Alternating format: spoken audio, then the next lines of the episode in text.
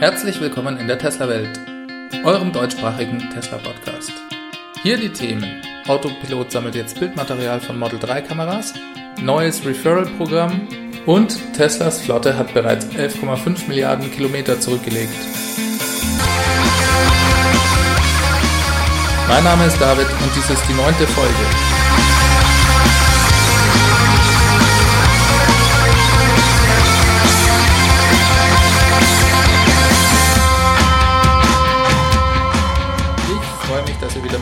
Seid. Danke fürs Einschalten. Wir schauen uns die News der Woche an. Tesla schickt trotz Produktionsstopp neue Einladungen an Model 3 Reservierungsbesitzer. Wie ich euch bereits in der letzten Folge berichtet habe, gab es ja einen drei- bis fünftägigen Produktionsstopp in den Fabriken in Fremont und auch in der Gigafactory. Da geht es einfach darum, die Produktionsabläufe zu optimieren, um von den 2000 Stück pro Woche Model 3 Fahrzeugen dann auf 3 bis 4000 zu kommen.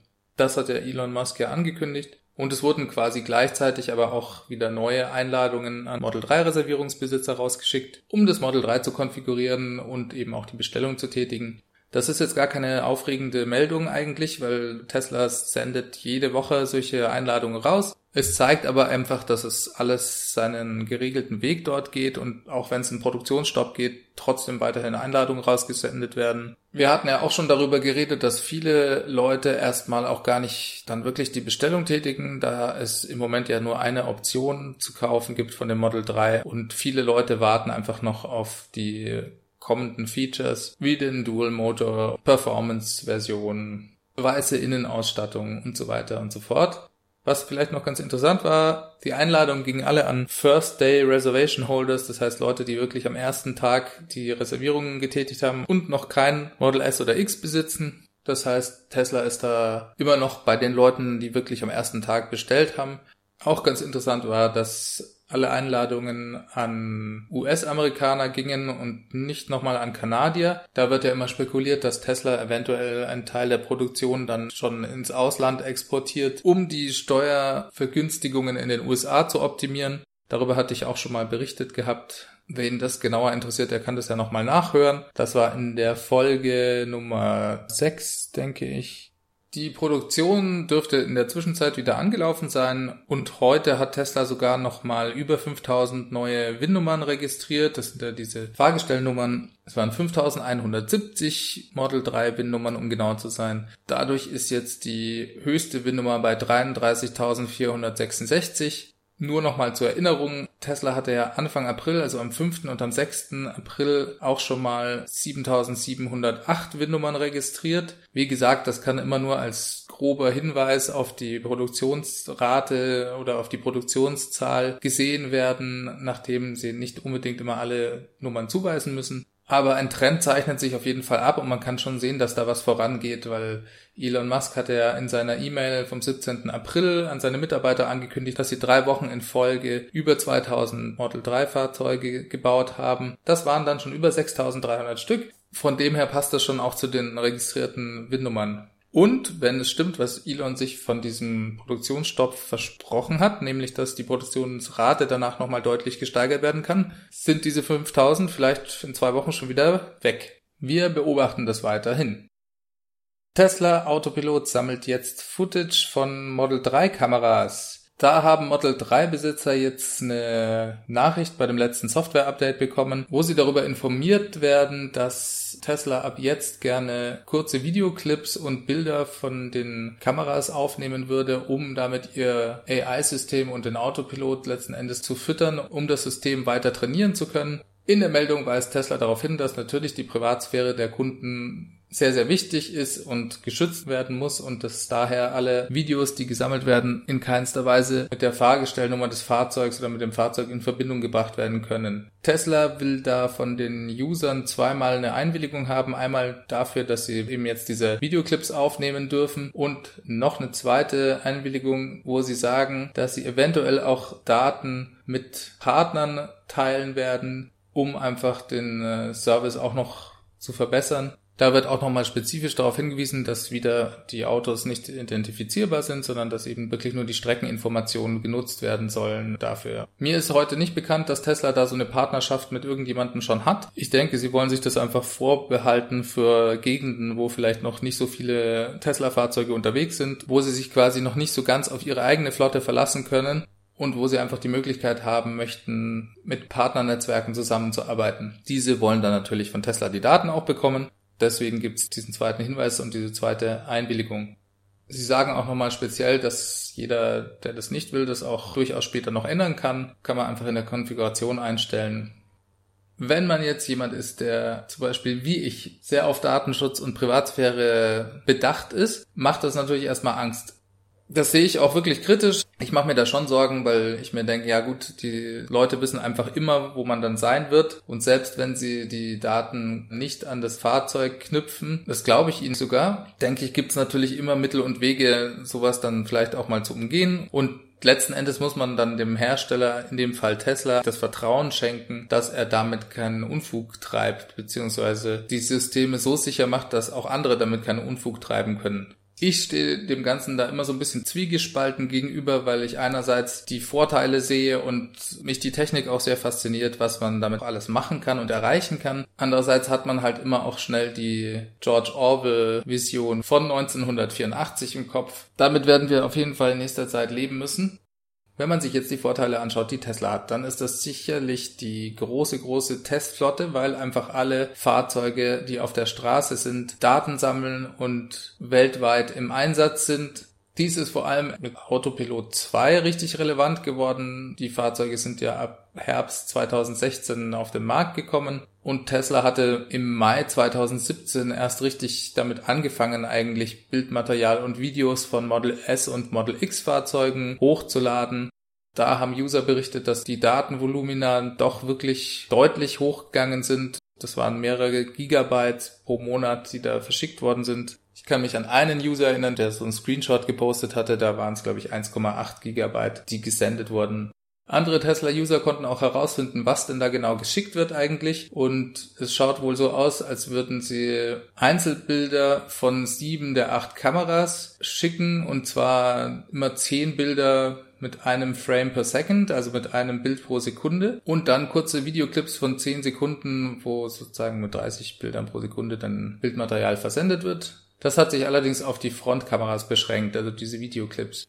Das Ganze wurde dann noch mit einem Snapshot von dem Radar gekoppelt und dieses Material wurde seit Mai 2017 im größeren Stile an Tesla verschickt. Das wird jetzt also dann gerade auch mit dem Model 3 nochmal eine ganz andere Liga von Daten sein, die Tesla dort einsammelt. Also mit AP2 dürften heute so gute 150.000 Model S und X auf den Straßen sein. Jetzt kommen noch die Model 3 Fahrzeuge hinzu.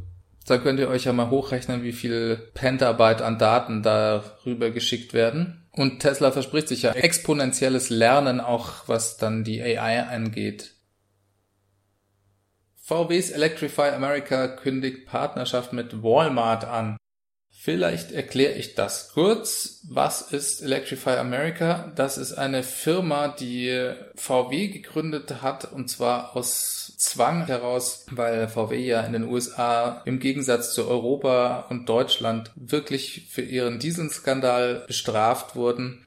Unter anderem gab es dort einen gerichtlichen Vergleich über zwei Milliarden Dollar, die VW zahlen muss, das hatte die CARB, das California Air Resources Board, zusammen mit der EPA, der Environmental Protection Agency in den USA, gegen VW durchgesetzt. Und als Strafe muss VW eine Lade- und Schnellladeinfrastruktur in den USA aufbauen. Zu diesem Zweck haben sie eine Firma gegründet, die Electrify America heißt, und die bauen mehrere Schnellladenetze durch die USA. Dies ist ja nur ein ganz kleiner Teil von dem, was VW in den USA an Zahlungen tätigen muss. VW hat ja da auch Hunderttausende von Dieselfahrzeugen zurückkaufen müssen, fast zum Neupreis und hat die Leute noch zusätzlich entschädigt. Da stehen mehrere hunderttausend Autos von VW einfach auf Halde jetzt, die auch nicht weiterverkauft werden dürfen. Und VW hat die Möglichkeit, diese entweder hardwaremäßig umzurüsten, dass sie eben dann die Schadstoffgrenzwerte einhalten oder alternativ müssen sie sie verschrotten. Ich habe da Bilder davon gesehen, dass das wirklich eindrucksvoll ist. Und soweit das Auge reicht, VW-Fahrzeuge, die einfach nur rumstehen. In Deutschland bleiben ja da die Dieselbesitzer leider auf ihrem Schaden sitzen. Diese Aktion mit Electrify America empfinde ich jetzt persönlich gar nicht so ganz als Strafe, weil natürlich muss VW da diese zwei Milliarden Dollar investieren. Allerdings dürfen sie dann auch diese Ladenetzwerke betreiben und ich denke, das ist so ein bisschen die Möglichkeit für VW da auch vom Saulus zum Paulus sich zu entwickeln, weil sie ja dadurch erstens ein riesen Netzwerk an Ladestationen bekommen, zweitens das Know-how dafür aufbauen, das ihnen dann vielleicht in Europa auch wirklich weiterhilft und sie dürfen auch die Stationen betreiben, das heißt, die können damit auch Gewinn machen. Das ist jetzt nicht so, dass das der Staat einkassiert. Wenn ich mich nicht täusche, in dieser Strafe liegt also meines Erachtens auch eine große Chance für VW. Für die USA ist es super, zusätzlich so eine Ladeinfrastruktur hingestellt zu bekommen. Die Zahlen sind da auch wirklich eindrucksvoll. Geplant sind über 2000 Ladestationen, die alle entweder schon operationell oder noch im Bau sein sollen Ende 2019. Und das ist erst der erste Schritt des ganzen Investments. Teile davon sind auch wirklich Schnellladernetzwerke mit 350 kW. Die Stationen sind hauptsächlich in Kalifornien und dann ist aber auch noch ein nationales Ladenetzwerk geplant mit 150 kW und mehr. Electrify America hat jetzt die Partnerschaft mit Walmart angekündigt. Da sollen mehr als 100 Walmart Stores bis Juni 2019 mit Ladeinfrastruktur ausgestattet werden. Interessanterweise haben sie da auch zwei Steckersysteme. Sie haben Chademo mit 50 kW und dann den CCS1 Stecker, der zwischen 50 und 350 kW dann haben soll. Da geht also wirklich was, finde ich auch sehr interessant zu beobachten. Gerade auch im Hinblick auf Europa bin ich sehr gespannt, was VW da in Zukunft machen wird. Passend zum Thema ging auch jetzt in der Woche die erste Schnellladestation von Ionity in Deutschland ans Netz. Ionity ist ja die Initiative von BMW, Mercedes, Ford und Volkswagen, ein Ultraschnellladenetzwerk in Europa aufzubauen. Die erste Station ist jetzt online und zwar im rheinland-pfälzischen Brontal Ost. Das ist eine Tankstelle oder ein Rastplatz in der Nähe von Niederzissen an der A61. Dort kann man sogar bis 31. Mai kostenfrei laden. Es handelt sich um einen Standort des Ionity-Partners Tank und Rast. Die Ladestationen haben auch CCS-Stecker. Ich habe ja da schon mal in der Folge 5 drüber berichtet. Wen das nochmal genauer interessiert, der kann das da alles nachhören. Es ist zwar schön, dass man bis 31. Mai umsonst laden kann, allerdings erspart sich Ionity auch dadurch die Preise bekannt zu geben. Darüber haben sie nämlich kein Wort verloren und wir müssen weiter gespannt sein, wie sich das entwickelt. Ionity hat vor, bis 2020 400 Standorte aufzubauen in ganz Europa. Davon sollten bis Ende diesen Jahres schon 200 stehen, also auch sehr ambitioniert. Sie wollen mit sechs Ladepunkten pro Standort starten. Am Anfang wird die Leistung bei 150 kW sein. Später dann soll es auf 350 gehen. Das ist dann schneller als Tesla Supercharger. Die schaffen ja nur in Anführungszeichen 145 kW, wobei die Autos bis maximal 120 kW laden können. Ionity wird dadurch auf jeden Fall ein richtiger Konkurrent zu dem Supercharger-Netzwerk. Es gibt auch Gerüchte, dass Tesla in Gesprächen ist um eventuell Partner zu werden von Ionity. Da gab es einen Bericht in der Süddeutschen. Ehrlich gesagt, ich weiß nicht so recht. Das sind halt einfach Gerüchte. Tesla hat immer gesagt, dass sie offen sind für Partnerschaften und Gespräche und dass sie auch Interesse an sowas haben. Aber ob und wie die jetzt da zusammenkommen, muss man mal abwarten. Tesla ist ja auch schon seit einer ganzen Weile Mitglied von dem Konsortium, das den äh, CCS-Stecker erschaffen hat. Das ist ja auch eine Initiative mehr oder minder von der deutschen Automobilindustrie gewesen. Da ist Tesla vollwertiges Mitglied geworden und man kann schon gespannt sein, ob es in Zukunft dann mal auch CCS-ladefähige Teslas geben wird. In irgendeiner Form, ob das ein Adapter ist oder vielleicht löst es ja auch mit so einem Doppelstecker, man muss es mal sehen. Gibt's ja in China schon. Für Model S war das, glaube ich. Das sind aber heute nur wüste Spekulationen. Da gibt's keinerlei offizielle Hinweise. Abgesehen davon, dass Tesla immer offen gesagt hat, dass sie Interesse an Austausch und Gesprächen haben, gerade auch was Ladeinfrastruktur angeht. Audi hat diese Woche eine realistischere Reichweite vom e-tron Quattro angekündigt. Und zwar hatten sie die bisher mit 310 Meilen, also das sind rund 500 Kilometer angekündigt. Der e-tron hat ja einen 95 Kilowattstunden Battery Pack und soll mit 150 kW geladen werden können. Audi hat da jetzt den WLTP-Wert veröffentlicht und zwar sind sie da deutlich drunter und sagen, sie werden über 400 Kilometer weit kommen. Vielleicht erkläre ich nochmal ganz kurz diese Werte, die es da immer so gibt. Im Wesentlichen gab es eigentlich bisher zwei, den europäischen und den amerikanischen. Der europäische heißt NEFZ in Deutschland und der amerikanische ist das EPA-Rating. Hauptunterschied ist eigentlich, dass der europäische deutlich unrealistischer war als der amerikanische, aber selbst der amerikanische ist nicht immer hundertprozentig der Realität entsprechend. Diese Werte werden unter ganz bestimmten Vorgaben gemessen. Das heißt, das sind absolute Idealbedingungen und die nutzen natürlich auch jede Möglichkeit da, das höchste bei rauszuschlagen. Und es gab jetzt eben die Einführung vom WLTP.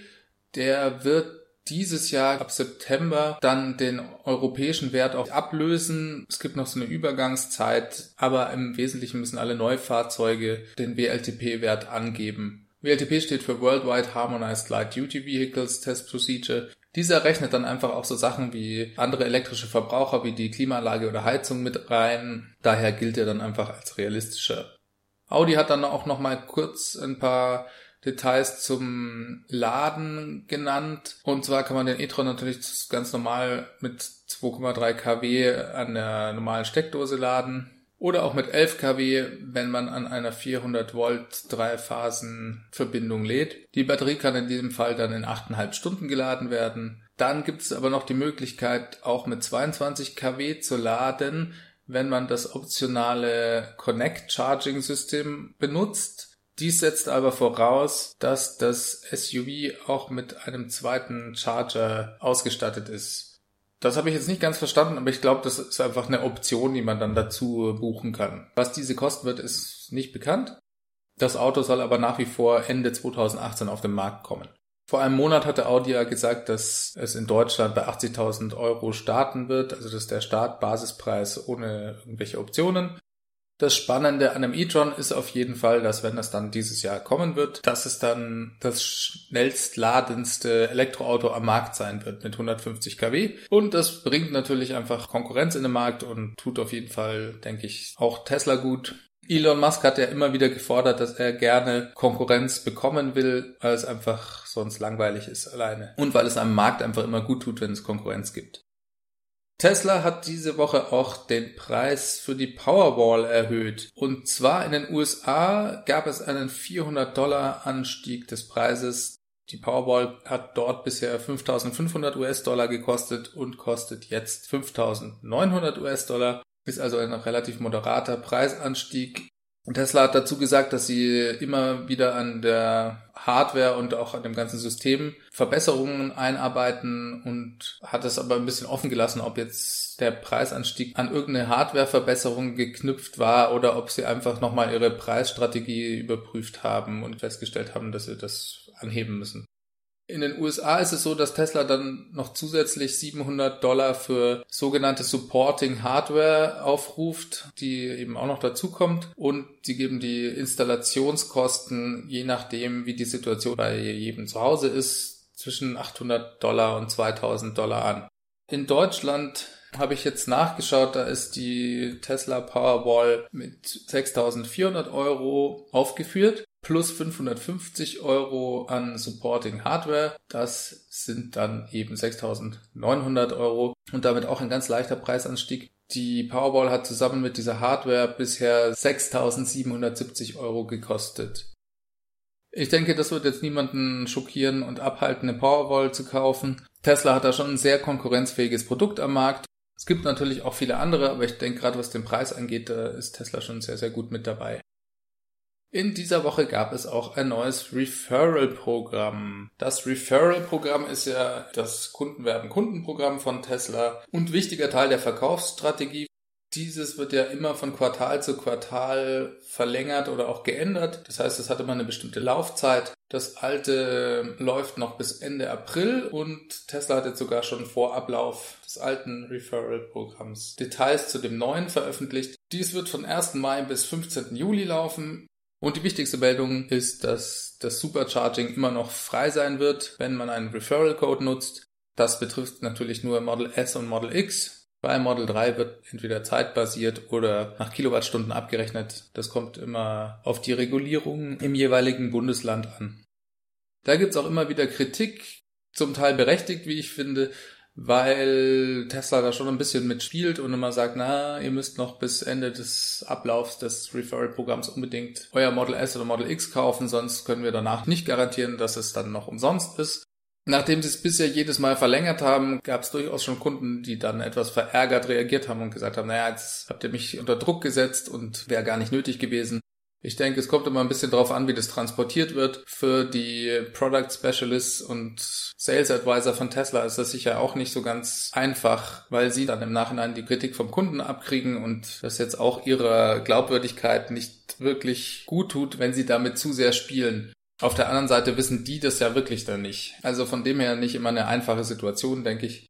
Ansonsten ist jetzt aber auch im Großen und Ganzen alles gleich geblieben. Es gibt ganz leichte Anpassungen, was die Wertigkeit der Preise angeht. Die hat Tesla ein bisschen neu sortiert und das spiegelt dann eben vielleicht wieder, was die wert sind. Zum Beispiel gibt es ein Early Access Token für das Solar Roof. Das heißt eigentlich ist das eine Art Priorisierung, dass wenn man dieses Early Access Token besitzt, dass man dann als einer der ersten eine Solar Roof Installation bekommt. Das gibt's jetzt für drei Referrals. Vorher brauchte man fünf. Im Gegensatz dazu sind zum Beispiel die 21 Zoll Felgen fürs Model S oder die 22 Zoll Turbine Wheels für Model X von vorher drei auf jetzt vier Referrals hochgerutscht. Das heißt, man braucht jetzt vier Referrals, um die zu bekommen. Tesla Powerball in der Founders Edition gibt's jetzt auch erst ab fünf Referrals. Vorher brauchte man nur vier. Und eine Sache hat sich auch noch geändert. Und zwar gab es zumindest in den USA, ein 500 Dollar Wertgutschein für Service zum Beispiel oder auch Ausstattung aus dem Tesla-Shop, glaube ich. Und zwar war das für das erste Referral und das haben sie jetzt abgeschafft, das gibt's nicht mehr. Ansonsten ist aber eigentlich alles weitgehend gleich geblieben. Dann gab es noch einen Tweet von Elon Musk und zwar ist in Puerto Rico schon wieder der Strom komplett ausgefallen. Nach der Hurricane-Saison im letzten Jahr ist da ja mehr oder weniger das ganze Stromnetz zerstört worden und sowohl Tesla als auch andere Storage-Hersteller haben infolgedessen äh, versucht, dort auszuhelfen und Batteriespeichersysteme hinzuschicken und zu installieren. Elon Musk hat jetzt getwittert, dass bei diesem letzten Blackout, der letzte Woche war, 662 Standorte mit Tesla Powerwall oder Powerpack online blieben und Strom hatten.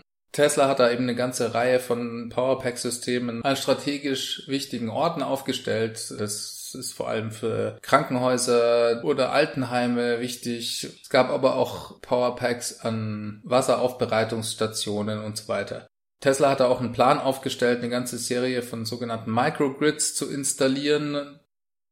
Die Regierung hat sich das angeschaut. Ich glaube, das ist noch nicht wirklich entschieden, wie das da weitergeht. Und es gibt natürlich auch noch ganz viele andere Player da am Markt, die da auch mitmischen.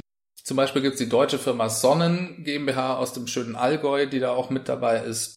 Die haben auch in Puerto Rico viel gemacht. Ich denke, da werden wir in Zukunft auch noch sehr viel sehen. Gerade in Regionen, wo einfach das Stromnetz nicht stabil ist.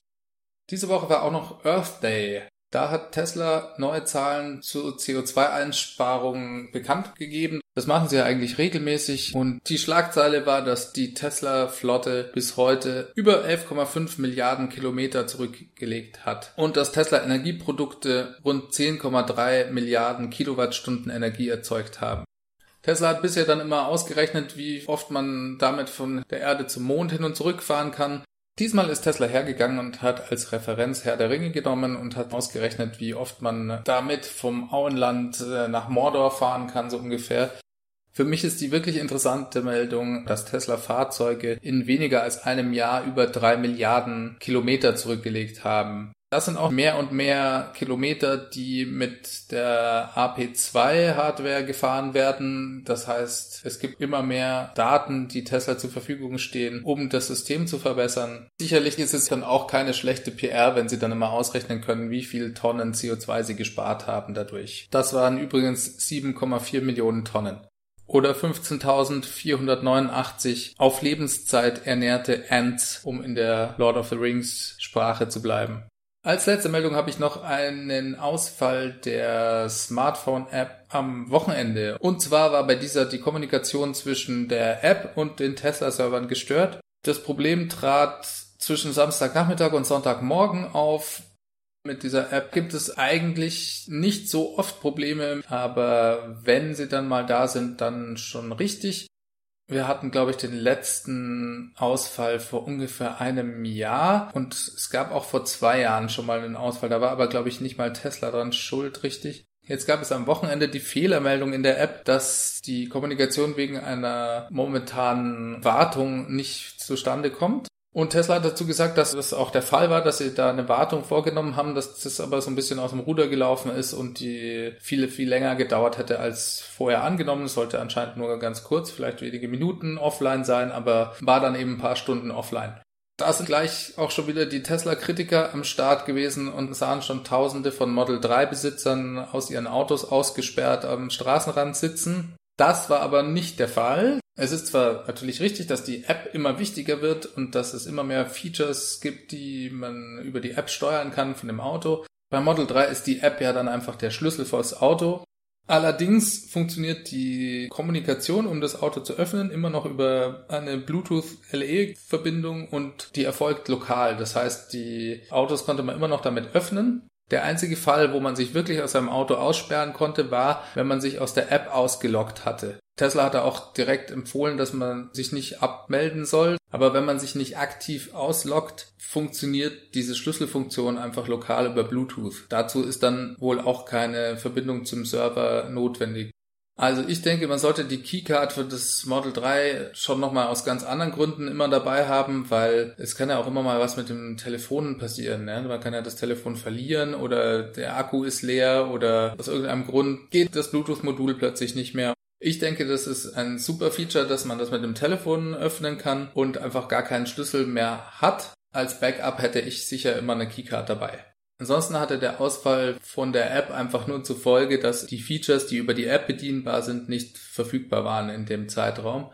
Mir ist auch gar nicht bekannt, ob wirklich weltweit alle Benutzer betroffen waren. Wenn ihr da eine Info habt, könnt ihr mir gerne Feedback schicken, würde ich mich freuen.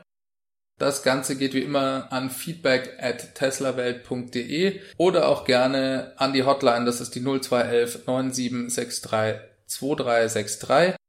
Ihr könnt natürlich auch immer einfach eine Aufzeichnung auf eurem Smartphone machen und mir die Audiodatei dann einfach per E-Mail schicken. Das geht auf jeden Fall auch. Wir sind hiermit auch schon wieder am Ende angelangt. Schön, dass ihr dabei wart. Über Bewertungen auf iTunes würde ich mich sehr, sehr freuen, weil das einfach meinem Ranking hilft und die Bekanntheitsgrad des Podcasts weiter steigert. Ansonsten wünsche ich euch eine ganz gute Woche. Macht's gut. Ciao, ciao.